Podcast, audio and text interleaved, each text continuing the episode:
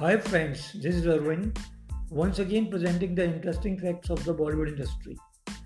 एक गायिका जिन्होंने संसार में सबसे ज़्यादा गाने गाए हों और जिनको बॉलीवुड की ये और भारत की नाइटिंगल कहा जाता हो और जिन्होंने सारा जीवन अपना गायकी को ही समर्पित कर दिया उनसे एक संगीतकार जिनका नाम ओ पी नैयर ये ओम प्रकाश नैयर है उन्होंने कभी भी एक गाना नहीं गाया।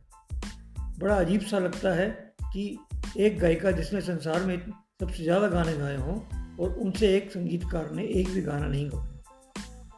क्या आप जानते हैं? Thank you